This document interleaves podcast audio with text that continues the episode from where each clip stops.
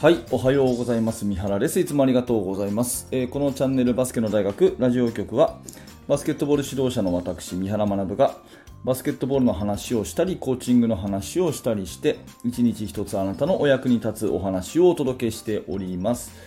はい、本日は10月1日金曜日になりました。皆様、えー、元気にお過ごしでしょうか、えー、台風が日本に近づいているということで、えー、今私が喋っているこの現在私の地域でも雨が降っておりますけれども、皆様もね、えお気をつけてお過ごしください。はい、えーと、本日10月1日ということで、え多くの地域で緊急事態宣言が明けるということですよね。まあ、学校とかチーム活動もですね、かなり制限をされ、まあ、1ヶ月、2ヶ月、まるまる練習ができなかったとかですね、えー、学校活動もリモートとか分散登校とかいろいろいろいろ、えー、なんとか試行錯誤でやっていらっしゃったという方がほとんどだと思います。まあそんな中、えー、今日を境に活動を再開とね、えー、通常通りのそのね時間で、えー、活動ができるとか授業ができるとかそういう方が多いと思うんですね。で私はこうまあ SNS、YouTube とかね、えー、Twitter とかやってますし、あとはメルマガの方で質問を、えー、あのー、受け付けるようなこともやってたりしてですね、まあ、かなりの数の質問とか、あと、そういういろんな近況報告とかをですね、日本中の指導者の方からいただいてるんですね。これはま本当にありがたいことだなと思っていて、えー、メルマガの方と、あとはその Facebook の、えー、バスケの大学研究室の方は、あのもう100%返信をしているんですけれども、まあ、今回、その緊急事態宣言が明けたということがあって、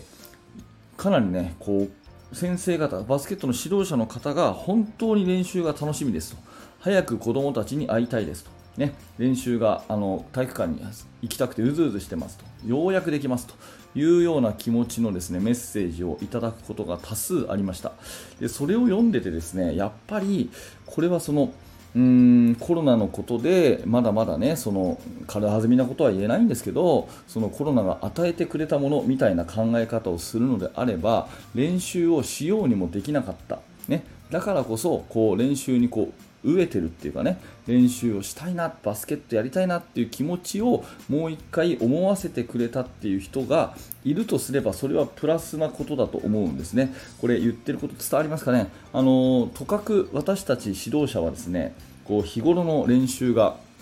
うーんこう義務になりがちなところがどうしてもあったりするもんでして、えー、特にその生徒はね高校生とかで言えば、えー、たった2年と3ヶ月しかないと。本当にあっという間ということなんですけどその学校の先生とかってもう5年、10年、20年やってるわけじゃないですか。そうするととかくですね毎日毎日が同じことの繰り返しと昨日は今日の繰り返しみたいな感じでずっとねあまたこの季節かとまたこの時期かというようなそういうま惰性で過ごしがちなところがあるんですね、まあ、これはもう自分への反省の気持ちも込めて今喋ってるんですがどうしてもね長く続けていればいるほどそういうようなところが、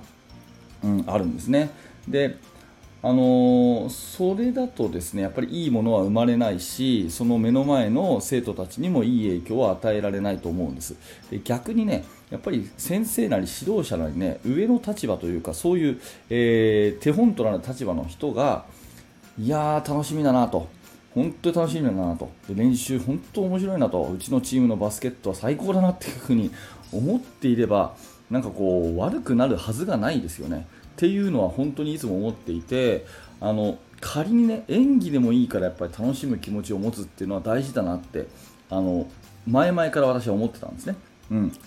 まあ、それができない日もあるんですけど私も人間なんで。ただそういう風に楽しむ気持ちっていうのがすごい大事だなっていうのは前々から思っていたところ、まあ、今回ねその練習がやりたくてもできなかった。でようやく再開できるというようなところから日本中の方からいろんな、ね、えメッセージ、えメールいただいてようやくできますと。やっと子供たちに会えますと。やっと体育館使えますという本当に嬉しいですっていうメッセージを多数いただいて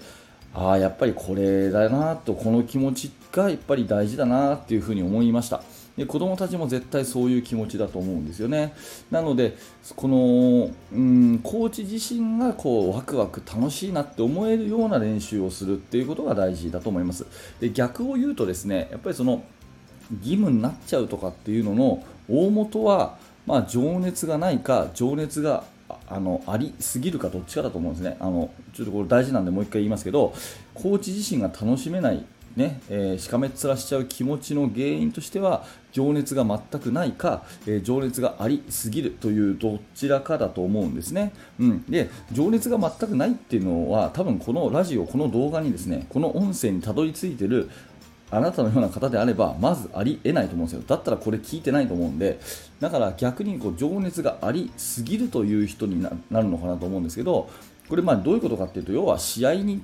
勝たせたいとかですね勝ちたいとかっていう気持ちが強すぎちゃって焦りですよね。うん、っていうのが生まれるとやっぱり面白い楽しいってワクワクって気持ちからは遠ざかっちゃうんじゃないかなと思います。うん、やっぱりこうなんかこれを教え込まなきゃいけないとかね、うん。まあ、ありもしない正解を信じ込みすぎるっていうかね、うん、なんとなく言ってることを伝わっていただけると思うんですがなんかこうこれをさせなきゃいけないっていうそういう義務感とかね。うん、でそういうのってやっぱりギスギスした感じで指導者も面白くないじゃないですか。だからなんとなくこう体育館に足が向かないっていうかね気持ちが億劫になるみたいなところはその気持あの勝たせようっていう情熱がゆえの焦りみたいなところがあるのでそれも大事なんですけどもやっぱりその焦ってなんかこうね、えー、ギスギスした感じでバスケットに取り組んでもそんなにいいことがなかったりするのが私の今までの人生経験なので、うん。まあそのね、プロの世界とかだとまた違うのかもしれないしね、うん。ま、今、日本の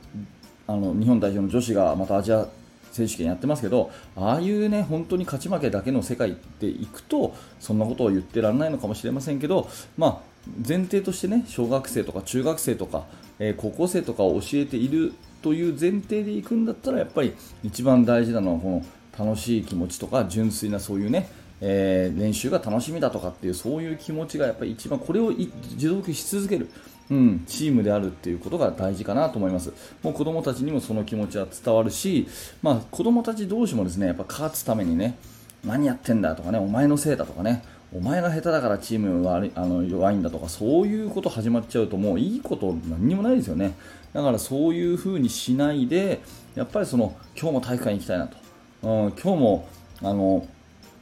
うん、練習楽しみだなと。今日の練習何やろうかなっていうそういう気持ちをやっぱ大事にしたいなと思います。で今日の10月1日は、まあ、あいにく台風ってことがあってね、え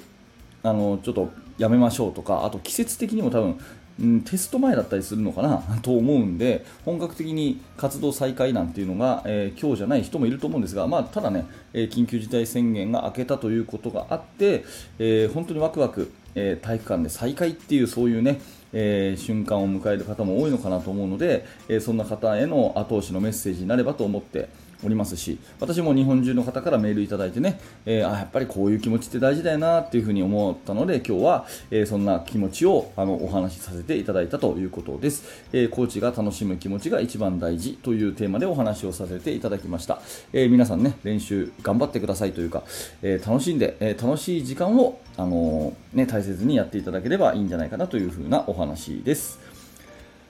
はい、ありがとうございました。このチャンネルはいつもね、バスケットボールの話をしております。も面白かった、興味が持てたという方は、ぜひ YouTube のチャンネル登録、並びに、えー、ポッドキャストのフォローをよろしくお願いいたします。えー、そして現在ですね、無料で行っている指導者向けのメルマガ講座もやっております。チーム作りについてのノウハウを、えー、分かりやすく文章でメールでお伝えしておりますし、え、最初の1通目では YouTube で見られない特典の、え、動画、練習メニューの作り方という動画講義も差し上げてますので、えー、ぜひそれだけでもお受け取りください、えー、詳しくはリンクのが説明欄に貼ってあります。はい、えー、本日もありがとうございました。三原学でした。それではまた。